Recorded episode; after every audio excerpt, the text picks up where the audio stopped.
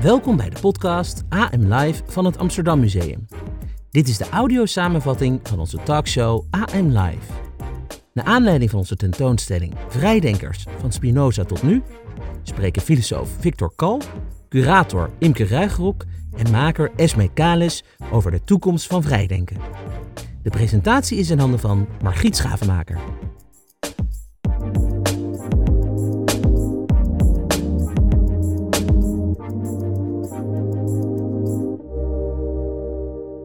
Welkom kijkers en luisteraars bij een nieuwe aflevering van AM Live, waar we in gesprek zullen gaan met drie gasten en kijken naar een reportage met kunstenaar Dominique Himmelsbach. Dit alles naar aanleiding van de tentoonstelling hier in het Amsterdam Museum Vrijdenkers van Spinoza tot nu. Voor de tentoonstelling maakten we een mooie trailer en daar gaan we eerst even naar kijken. Wij provoceren in de eerste plaats de autoriteiten en de laksheid van het klootjesvolk. Mensen, deel dit! Dit is Nederland! dat zijn vrijheid verwerkelijk ziet. Een vrijdenker is een kunstenaar, een reiziger, een soort relatieve buitenstaander die eigenlijk met een bepaalde afstand naar de samenleving kan kijken. Ze zorgen eh, voor de gelijkheid. Ze zorgen dat de rechten van de minderheden in de samenleving gewaarborgd blijven. Want dat vind ik wel de kracht van vrijdenkers. Zij zetten een gesprek in gang. Vraag aan jou met welke intentie je die term gebruikt. En ze zijn de wapens van de democratie. Ze zijn de hoofd en de hart van de samenleving. God was een ezel. En kunstenaars zijn vaak vrijdenkers. Die hebben een soort vermogen om anders over dingen na te denken en om dat ook tastbaar te maken. We zitten nu in een tijd waarin de geschiedenis, heden en verleden door elkaar heen lopen. Lang niet iedereen is het met politicus Geert Wilders eens. Vrouwen, gender, eh, natuur, eh, religie. Dat zijn blijkbaar onderwerpen waar we maar niet uitgestreden over raken. Wie bekleedt welke rol, welke groeperingen, heeft welke plaats in de maatschappij. Wat deze tentoonstelling doet, komt door een soort kanon van de geschiedenis van vrijdenken heen. Maar die wordt ook weer bevraagd vanuit het heden en van nieuwe namen voorzien. Dat ik weinig kan hebben van mensen die de ernst van de zaak willen bagatelliseren. Hoe vaar je daar eigenlijk je eigen koers in? Hoe, hoe, hoe vernieuwend of hoe anders durf jij te denken? En de meest lastige kwestie, zijn we niet eigenlijk allemaal volgers in plaats van vrije denkers? Amsterdam wordt al sinds de 17e eeuw geassocieerd met vrijdenken. Maar vrijdenken is dynamisch. Het blikt terug, het kijkt vooruit en het verandert voortdurend van vorm. Aan tafel gaan we erover praten met Esme Kalis, eh, ja, creatief onderzoeker, artistiek onderzoeker. eh, voor Circus Andersom, mooie bijdrage geleverd aan de tentoonstelling. Ik ben benieuwd wat je daarover te zeggen hebt natuurlijk. Imke Ruigrok, een van de curatoren van de tentoonstelling. En eh, onderzoeker, filosoof Victor Kal, die het boek De List van Spinoza schreef, wat onlangs veel stof deed opwaaien. Welkom alle drie.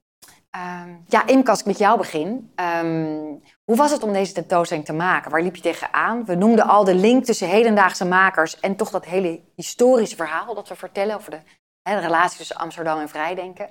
Kun je iets vertellen over hoe jullie te werk zijn gegaan? Ja, iets vertellen. Jeetje. Nou, het was een flinke, flinke dialoog, kan ik vertellen. We maakten de tentoonstelling met vier curatoren en onder leiding van artistiek directeur, Margriet Schaafmaker. ja. Nou, en ik denk dat eigenlijk de speel van de hele tentoonstelling maken was dialoog. Eigenlijk, wat is nou eigenlijk vrijdenken? En we kwamen erachter, het is heel moeilijk om daar een definitie van te geven. Dat is eigenlijk ook heel persoonlijk. Iedereen geeft een andere uitspraak daarover. En al gaandeweg is natuurlijk ook nog dat gesprek van wie is nou precies een vrijdenker? Nou, en daar werd het misschien wel helemaal ingewikkeld.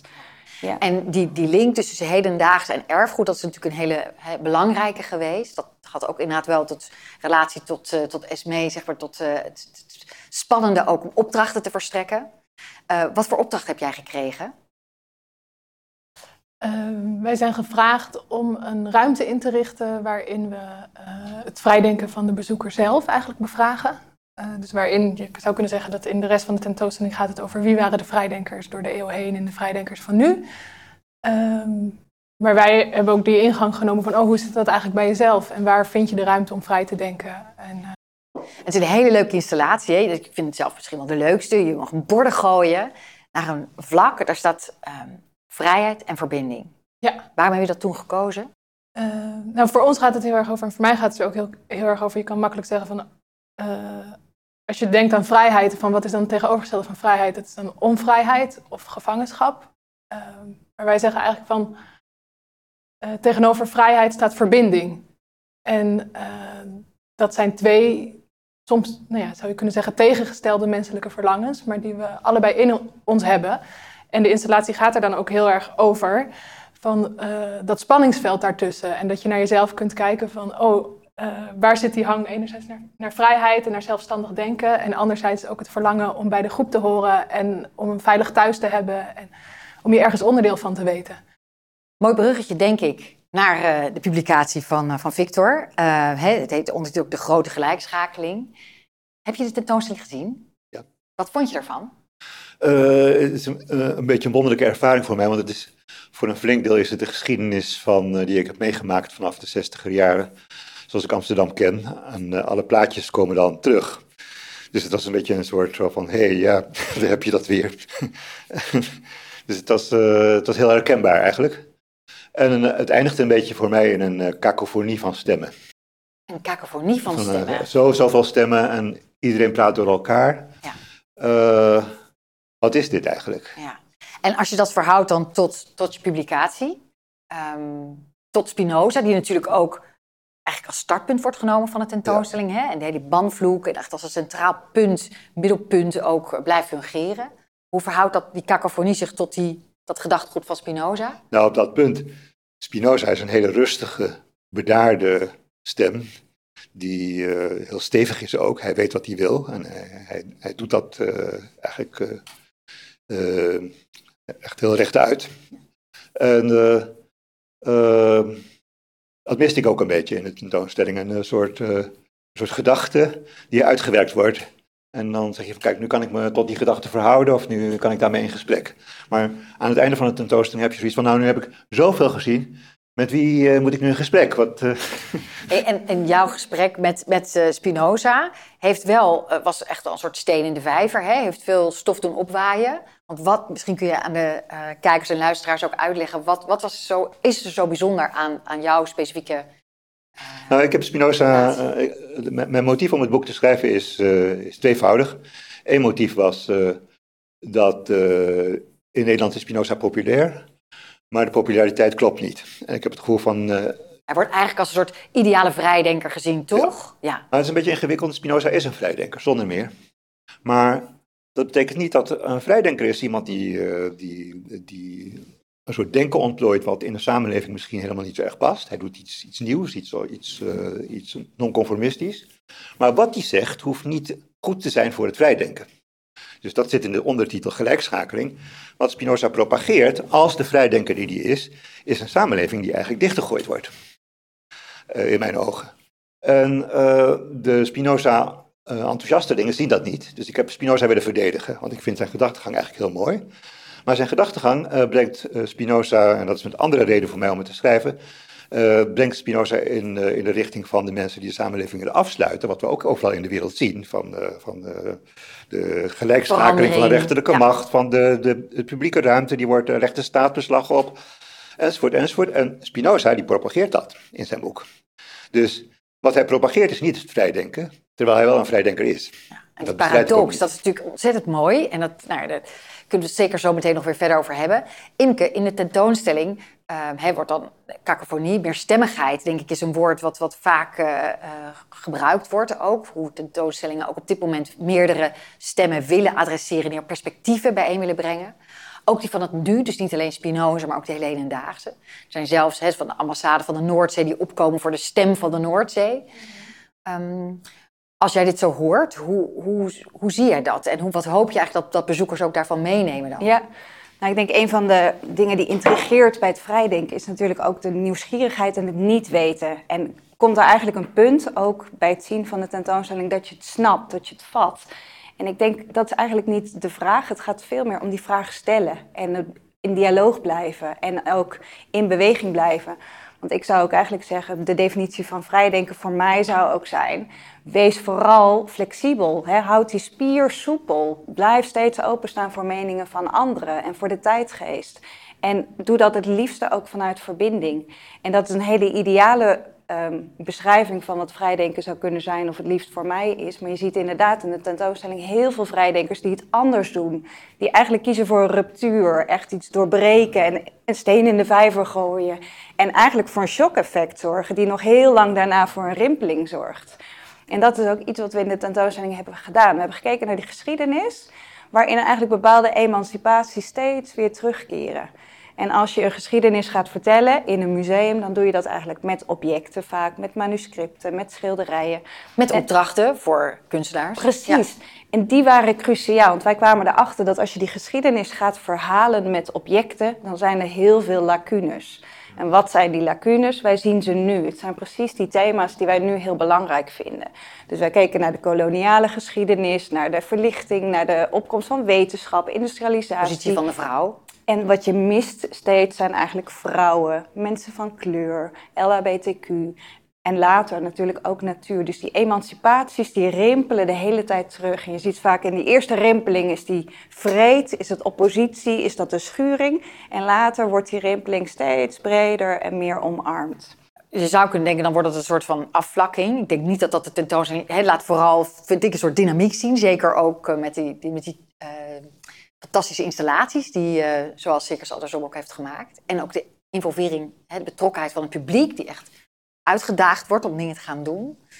Is dat voor jou belangrijk ook om, als je in zo'n zo'n opdracht krijgt, om dan na te denken over die rol van het publiek, de stem van het publiek, maar ook het lichaam misschien van het publiek?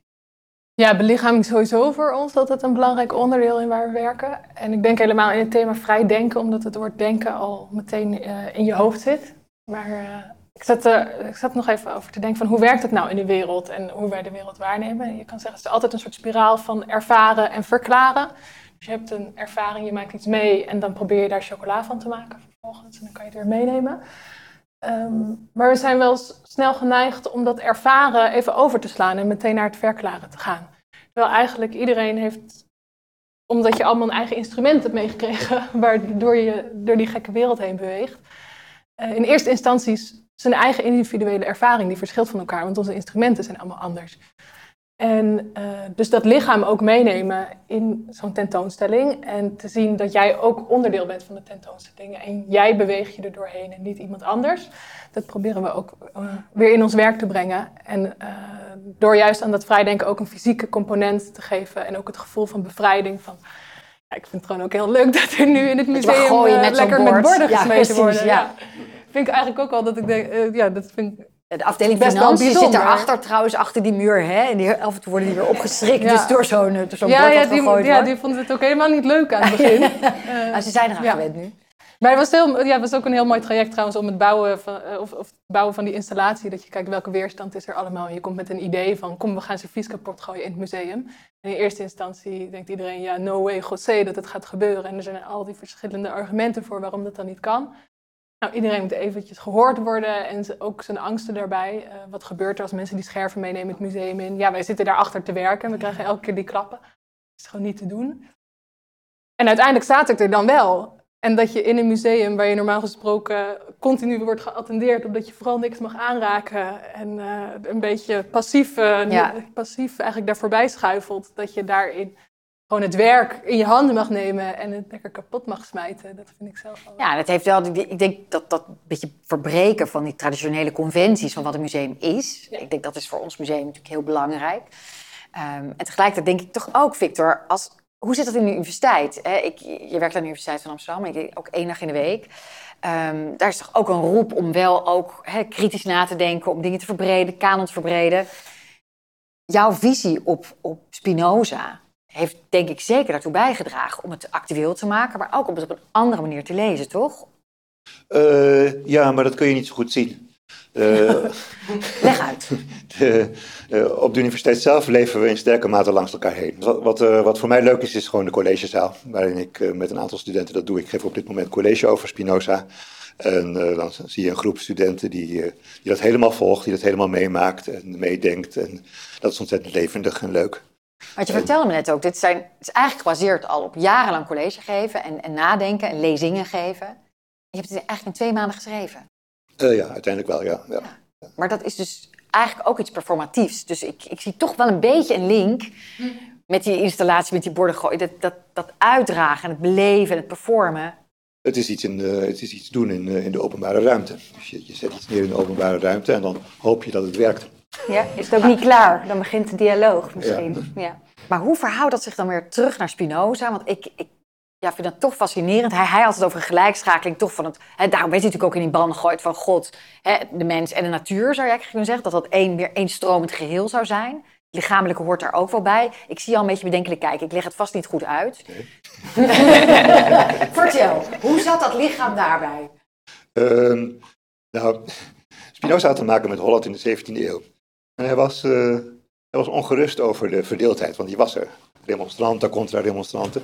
En er werden mensen vermoord. Eerst van, van Oldenbarneveld, daarna de gebroeders de Wit. Dus het was niet, het was niet uh, stabiel in Holland. En zijn grote project is eigenlijk om die, die religieuze controverse die er in Holland was, om, die, uh, om daar een eind aan te maken.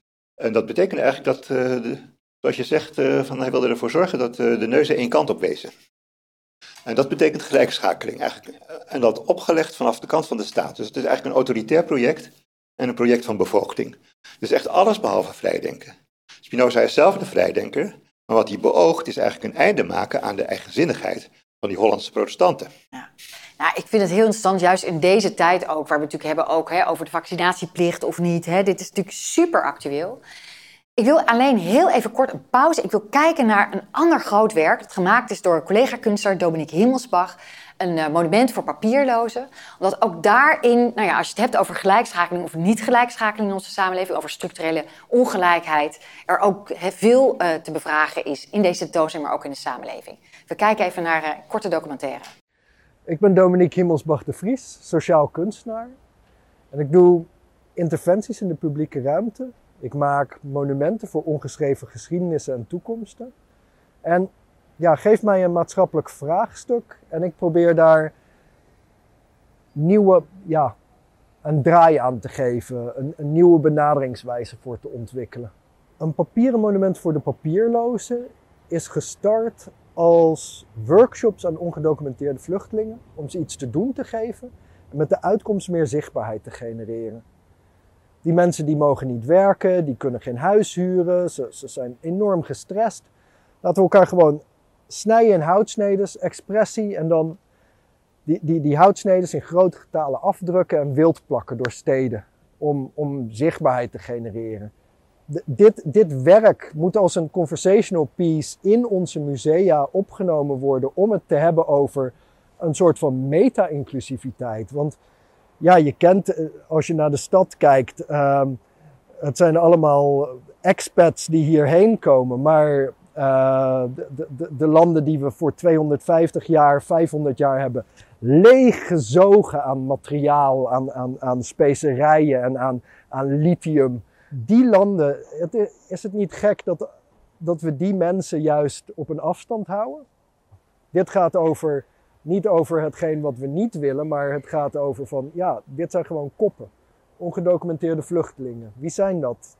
Ja, je, je ziet geen hoofd, je ziet geen, geen, ge, geen naam, maar je ziet wel de veelvoud van, van die mensen. Natuurlijk weet ik verhalen erachter, uh, maar die vertel ik niet. Het gaat meer over, ja, iedereen heeft wel een mening over deze mensen, maar wie ontmoet ze? En ja, ik heb een mening over ze, ook al is dat misschien een positieve mening. Ik, ik wil ze ontmoeten en een verhouding met ze aangaan. Er zit warmte in, er zit uitzichtloosheid in en depressie, maar het gaat om, om een brug proberen te doen. En ja, wat ik hoop met dit werk, dat het gewoon mensen ontroert en oor geeft en, en daarmee een kleine opening voor dit moeilijke verhaal maakt, geeft, creëert. Ja, het heeft me echt in contact gebracht met de community die ik nooit zou ontmoeten. Ja, mooi. Uh, vanuit een heel individueel perspectief um, uh, gaat hij natuurlijk wel in op een groot collectief probleem of uitdaging hè, voor onze hele samenleving. Nou, hoe om te gaan met de, vluchtelingenproblematiek hè, en de structurele ongelijkheid, onveiligheid in, uh, in de wereld. En, en de migratie die dat tot gevolg heeft. en hetzelfde dus met die pandemie waar we het net over hadden. Er zijn natuurlijk collectieve problemen die waarschijnlijk om collectieve oplossingen vragen. Uh, Victor, is, is dat de list waar jij het over hebt? De list van Spinoza? Om vanuit een soort vrijdenken dan tot een soort collectiviteit te komen en dan dat te maskeren als toch een soort van vrijdenken? Moet ik het zo zien? Uh, de list van Spinoza heeft, heeft voor mij een dubbele betekenis. Het, uh, het slaat in eerste instantie gewoon op dat Spinoza slim is. hij, is intelligent en ik houd van Spinoza omdat hij intelligent is. Maar de list is verder, om het meteen rechtstreeks te zeggen, volksbedrog, wat hij propageert. Dat wil zeggen, uh, Spinoza die propageert een religie voor het volk, waarin hij zelf niet gelooft. En ik vergelijk dat in mijn boek ook uitgebreid met wat heden ten dagen wordt gedaan met uh, allerlei ideologie of met mythe, met uh, wat gewoon de volksmanners van deze wereld doen om het volk mee te krijgen. En je weet, het is bedrog. En Spinoza propageert dat eigenlijk in zijn boek voor het volk, niet voor de elite. Dus je moet onderscheid maken tussen volk en elite bij Spinoza. En uh, het is eigenlijk een programma van bevoogding. En dat te zeggen, tegen de verlichting in. Ja, en die paradox, dat is natuurlijk... Uh, Imke, als je kijkt naar de tentoonstelling, vind je dat we voldoende aandacht ook aan dat soort paradoxen hebben uh, besteed in de tentoonstelling? Oeh, lastige. Ik denk wat, wat erg naar voren komt zijn eigenlijk de, de paradoxen van afwezigheid en van dominantie. Dat is iets wat, wat heel erg naar voren komt. Um, wat, wat wordt niet verteld? Wat is niet bewaard? Wat is, uh, krijgt geen stem? En, maar wat is er wel? Dat bedoel je dan met paradox? Ja, ja, precies. En we hebben denk ik eigenlijk die paradox opgezocht door daar de hedendaagse tijd naast te zetten. Dus je moet je voorstellen, we hebben zalen met historisch materiaal aan de binnenzijde, een verhaallijn die je volgt. En aan de buitenzijde reageren daar eigenlijk vanuit de thematiek en de issues van vandaag de dag kunstenaars op. Op dat wat we missen in de geschiedenis, maar nu nog steeds. Dus zo komt die paradox eigenlijk heel invoelbaar naar voren. Ja, mooi. Ja, ik, bij mij komt er iets op. Ik, ik, zat laatst in een gesprek met een aantal kunstenaars die we hadden gevraagd om ook hier werk uh, over de Gouden Koets te maken. En uh, nou, er zijn veel opdrachten verstrekt, 15. En een aantal van de kunstenaars zeiden ja, het is allemaal leuk en aardig. Maar wij moeten eigenlijk de hete kolen uit het vuur halen, zou je kunnen zeggen. Want wij moeten eerlijk zeggen wat we ervan vinden. En jullie als museum gebruiken ons eigenlijk daarvoor. Jullie moeten zelf veel meer je stem verheffen. Nou zijn wij een museum dat um, ja, echt bewust wel zegt, we zijn niet neutraal. Maar tegelijkertijd ben ik heel benieuwd, Esmee, voel jij als kunstenaar soms gebruikt dat, dat je een mening moet verkondigen of iets scherper moet brengen bijvoorbeeld uh, en zichtbaar moet maken wat de opdrachtgever misschien zelf niet durft te benoemen? En daarmee ook misschien een soort van bedrog? Nee, dat heb ik tot nu toe niet zo ervaren. Maar dat kan ook zijn dat dat iets zegt nog over mijn gebrek aan ervaring daarin. dus uh, als je het iemand anders vraagt, dan krijg je een heel ander antwoord, denk ik. Nou ja, het is in ieder geval iets waar, waar ik me uh, steeds meer rekenschap geef. En probeer ook echt wel veel over na te denken. En ook in mijn onderzoek veel meer aandacht aan wil, wil besteden. Want aan de ene kant waardeer ik het enorm, die, uh, de bijdrage van kunstenaars. Maar we moeten natuurlijk ook precies eerlijk zijn. En die transparantie en dat bedrog waar we het nu over hebben. En dat verkopen iets wat je eigenlijk weet dat niet klopt. Daar uh, ja, wil ik verre van nou, blijven. Maar... Ja, ik kan wel zeggen dat ik denk dat... Uh, als ik kijk naar deze tentoonstelling, maar ook andere tentoonstellingen die ik uh, heb gezien de laatste tijd, volgens mij musea heel erg zoekende zijn in uh, wat hun rol is eigenlijk. En misschien ook tot de conclusie zijn gekomen van, oh, de manier waarop we het altijd hebben gedaan, maar is dat wel de manier? Misschien is het niet de manier eigenlijk. Ja. En hoe kun je inderdaad meer stemmigheid laten zien? Welke, ben je er bewust van welke verhaallijnen je vertelt? Uh, en wil je daar ook andere verhaallijnen of andere perspectieven aan toevoegen? En in die zin denk ik dat het. Nou ja, je ziet het eigenlijk over de hele samenleving. Dus, dus, dus, dus diversiteit, inclusiviteit, het gaat er de hele tijd overal over. Maar iedereen is zo erg aan het rollen naar. Wij hebben daar het antwoord op dat er een beetje vergeten wordt misschien ruimte te maken voor de vragen. Voor niet weten. Ja, dus eigenlijk ja. eerst komt een conclusie van... hé, hey, we, we doen het op een manier die, waar we zelf niet meer zo mee eens zijn. En dan komt eigenlijk de... Dan wordt het leuk, want dan kun je gaan spelen. Ja, maar dan mag je, het ook wringen, het mag schuren, het mag... Ja, maar daar, daar kan je eigenlijk, als jij zegt vrijdenken is niet weten... Dat is, dan is deze tentoonstelling ook een groot experiment om te zeggen van... hé, hey, we willen een andere manier proberen met vier curatoren erin, met heel veel stemmen erin, met uh, kijken hoe kunnen we nou zo'n tentoonstelling op een andere manier maken. En aan de andere kant zit je dan met welk verhaal vertel je het publiek en je wil dat je tentoonstelling een succes wordt en je wil natuurlijk het allemaal goed doen en jezelf op je borst kunnen kloppen en dat de kranten er ook over schrijven van wow, die zijn echt lekker bezig. Uh, maar misschien Nou, is de en- en waarheid dat we het, ja. of de, de situatie dat we het nu gewoon even niet zo goed weten hoe dan wel. En denk je ook dat er een- deel ook angst is, cancelcultuur? We, we voeren natuurlijk Spinoza in deze tentoonstelling ook op als eigenlijk de eerste vorm van, van stedelijk of, of van canceling eigenlijk op het gebied van, eh, van vrijdenken. Eh, we zagen het recent eigenlijk ook nog in het nieuws, hè, dat, eh, dat er nog steeds de, de banvloek eh, wordt opgevoerd. Er was een, nou, misschien is het leuker als jij het vertelt, Victor, wat er gebeurde met die Spinoza-expert die hier wou filmen. Dat was een klein reddetje. Er was een Amerikaanse professor die wilde een project doen met film in de Portugese synagoge hier in Amsterdam. En de rabbijn van de synagoge heeft toen, toen hij hoorde dat het over Spinoza zou gaan, heeft gezegd van hij komt er niet in. Hij mag er niet in. Eh, 365 jaar na Ja. dato of zo, ja. En eh, hij, de, deze rabbijn die was een beetje fel, die heeft eigenlijk deze Amerikaanse professor eigenlijk ook nog een keer in de ban gedaan. in, door de, dus met, die- stijl heeft hij dat eh, gedaan. Nou, het was een relletje, want de, de rabbijn heeft zijn bevoegdheden verregaand overschreden, heeft op eigen houtje gehandeld. En De directeur van Joost Verkeer die ging meteen ook ingrijpen. hè, die zei, dat kan echt niet. Dus hij is teruggefloten. Maar het was, eh, was grappig. Ja, maar wat zegt jou dit? Ehm, nou, mij zegt dit van de, de, wereld is, eh, de wereld is altijd in verwarring, ook dit keer. Dus ik, ik vond het vermakelijk eigenlijk. Die, die Amerikaanse professor zei ook van ik vind het vermakelijk wat hier gebeurt. maar er zitten gekke kanten aan. Want de, de Amerikaan die werd uitgenodigd, eh, is eigenlijk, heeft hele kritische dingen over Spinoza gezegd. Dus je zou kunnen zeggen van nou, deze man moeten we hebben als je als rabbijn vroeg. en bovendien was het eh, in het winkeltje van de Portugese synagoge wordt op grote schaal Spinoza verkocht.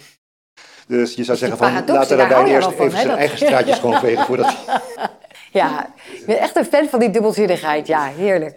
Dus Maar- dat, dat is eigenlijk ergens, ergens malligheid. Ja. En die, want dat is wel fijn inderdaad, want het zijn ook serieuze tijden... waarin we natuurlijk echt wel met elkaar af en toe hè, het, het ongelooflijk niet eens zijn. En het gevoel van hè, dat, de, die, eh, dat de werelden ver uit elkaar kunnen liggen... ehm, ja, prevaleert eigenlijk. Ehm, Imke, ehm, als ik dan eh, kijk, jij bent ook curator van andere tentoonstellingen. Je hebt net een grote tentoonstelling in Breda gemaakt over de natuur. Den Bosch, ja. Over Den Bosch, excuus. Ehm, hoe, hoe in jouw praktijk, zeg maar, hoe ga je om ook met dit soort dynamieken? Over Ja. de actualiteit, paradoxen. Ja, nou, het is wel mooi om nog even aan te haken op waar jullie het net over hadden. Is, wat doe je eigenlijk met, eh, met, met dingen naar voren willen brengen die pijnlijk kunnen zijn? En hoe geef je stem aan kunstenaars en de verschillende stemmen die er zijn? En hoe positioneer je je als kunstenaar, of als museum, of als curator? En ik denk als curator individueel heb je veel meer ruimte om een signatuur, om een verhaal, om een standpunt in te nemen. En eigenlijk wat we hier doen met vier curatoren, werk je eigenlijk heel Socratisch. Je gaat stapelen, je gaat schuren. De harde randjes verdwijnen ook uit het verhaal en dat is ook heel erg goed. Want ik denk, je krijgt uiteindelijk dat meerstemmige palet en je geeft echt de ruimte aan wat is de dialoog, wat is de dynamiek, wat zijn de paradoxen, wat is het veld, wat is het onderwerp eigenlijk. Om daar dan vervolgens als bezoeker zelf doorheen te navigeren. Ik heb zelf ongelooflijk veel geleerd van die dialogen, van die gesprekken. Ja, maar dat is anders dan als individueel curator een verhaal maken. Dit is echt vanuit dialoog. Dus ik denk dat een museum in die zin echt een andere rol heeft dan een curator of een kunstenaar. En ik omgekeerd als curator, ik vind het ongelooflijk fijn om met kunstenaars te werken. Want die zijn nog veel, soms ongenuanceerder, emotioneler, eh, hardvochtiger, maar ook persoonlijker. En ik heb dat nodig. Ik ben veel meer metafysisch of onderzoekend of meer hoofd misschien. En ik heb het nodig om soms heel erg die emotie te kunnen doorleven, wat een kunstenaar. En juist die lichamelijkheid. zo- en- ja, ja. precies. Gewoon even lekker boos worden. En eh, ja. Ja, je kan ook zeggen dat je, eh, als je van alles een beetje zo doet, tu, tu, tu, tu, tu, dan wat jij eigenlijk zegt, is er is niet echt iets om je, om je tot te verhouden, zeg maar, daarin. Dus dat is ook wel lekker aan een kunstwerk. Het propageert niet een soort waarheid, maar zegt, dit is, dit is, nou ja, misschien dit is mijn ding, dit is wat ik ermee kon, zo heb ik iets ervaren. En dan krijg je de ruimte daarin. Dat is ook iets moois van kunst, denk ik, dat het bij uitstek uitnodigt om je eh, eigen relatie er tot te onderzoeken. Dat is er toegestaan in kunst, dat je er zelf wat van mag vinden. Ja, precies. Dat is ook heel leuk daaraan, dat het niet is dit, is, dit is hoe het is, dit is een waarheid. Maar het nodigt je uit om daar zelf iets mee te doen.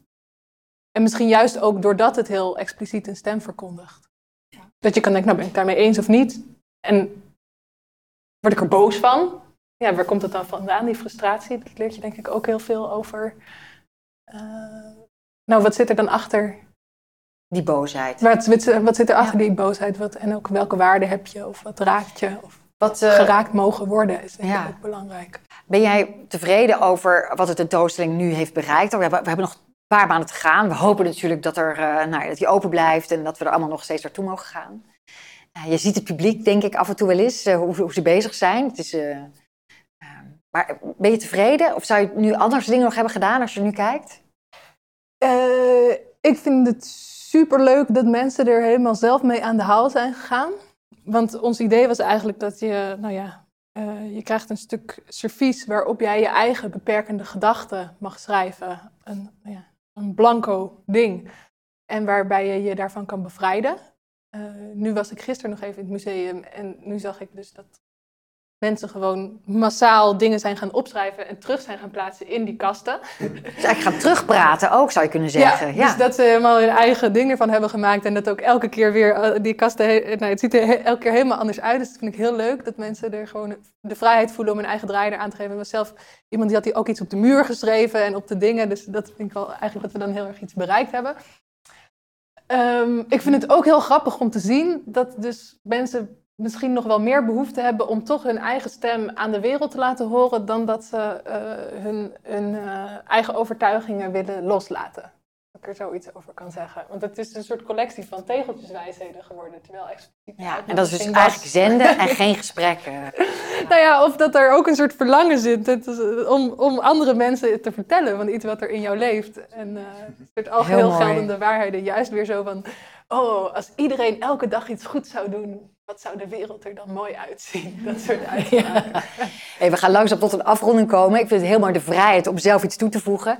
Uh, Victor, um, hoe kijk jij nu aan tegen uh, de komende tijd, waarin we toch inderdaad wel echt, denk ik, een soort roep om collectieve uh, beslissingen. Wat, hè, wat kan je ons mee, wat kun je onze kijkers meegeven als het gaat om dus die toekomst van, van het vrijdenken? vrijdenken heeft in mijn ogen alle toekomst. Maar uh, ik ben zelf een, uh, een, religieus mens. Ik heb het gevoel van, voor mij is, uh, is mijn project ook, de, de religie geeft aan de vrije denken een soort ruggengraat. En dat is al, daar is een hoop werk te doen, want de religie is ook vaak de onderdrukker van, de vrije, van het vrijdenken. Dus daar, daar moet een draai plaatsvinden, zodat die religie anders gaat functioneren. Op dat punt sluit ik me nog steeds aan bij Spinoza. Spinoza speelde zijn spel ook via de religie. En ik denk dat hij op dat punt niet achterhaald is. Dus, Mooi. Uh, maar ik zou er nog één ding aan toevoegen. Dat ook in relatie tot de tentoonstelling. Van, dit was heel erg Amsterdam natuurlijk, die tentoonstelling. Uh, Amsterdam is ook een cosmopolitische stad. En dat cosmopolitisme zou, vind ik, dat heel sterk verdedigd moet worden. Het vrijdenken is overal in de wereld in het gedrang. En de solidariteit met wat er elders in de wereld gebeurt, uh, is eigenlijk, vind ik, erg vrij gering. Het gaat weer in machtspolitiek denken en dergelijke. Tel gewoon uh, de helft van de vrouwen van Afghanistan, of de helft van de bevolking van Afghanistan, de vrouw, is ineens weer monddood gemaakt. Ja. Niemand geeft er een, geeft een kick bij. Precies, dus juist een oproep ook voor die uh, mondiale Terwijl de wereld al lang verbonden is met uh, internet en alles en zo. Maar zij, zij worden wel in hun eenzaamheid gelaten. Ik vind het absurd. Dus cosmopolitisme, dat, dat ja. hoort ook bij vrijdenken. Mooi. Vrijheid om te spreken, cosmopolitisme. Heb je er nog iets toe te voegen, Imke? Sowieso dat iedereen natuurlijk moet komen nog naar de tentoonstelling, ja, naar jouw ja, tentoonstelling. Ja, zeker. Ja, ja, zeker om je doorheen te... En ik denk um, een, een, mooie toevoeging, maar ook zoals ik uh, Victor Kal herinner van de collegezalen, verbinding. Echt vanuit verbinding ook uh, spreken, doen, handelen en altijd bewust zijn van de ander. Ik denk dat dat een hele belangrijke is voor ons vrijdenken, maar ook voor de thema's van deze tijd. Ja. Dank jullie wel. Ontzettend bedankt uh, dat jullie hier waren en je inzichten over vrijdenken hebben gedeeld. Uh, nou, het boek van Victor Kal is te koop bij de betere boekhandel in Amsterdam, maar online natuurlijk ook overal te bestellen. Dus koop het en, uh, en kom nog tot eind februari 22 naar het museum. iedereen thuis ook bedankt voor het kijken en luisteren. Uh, deze uitzending is straks online terug te zien via onze kanalen en ook als podcast te beluisteren via je favoriete podcastkanaal. En uh, de uitzending wordt ook nog uh, op zondagochtend 10 uur en maandagavond om 10 uur herhaald op televisie bij Salto. We zien jullie heel graag terug. Dankjewel.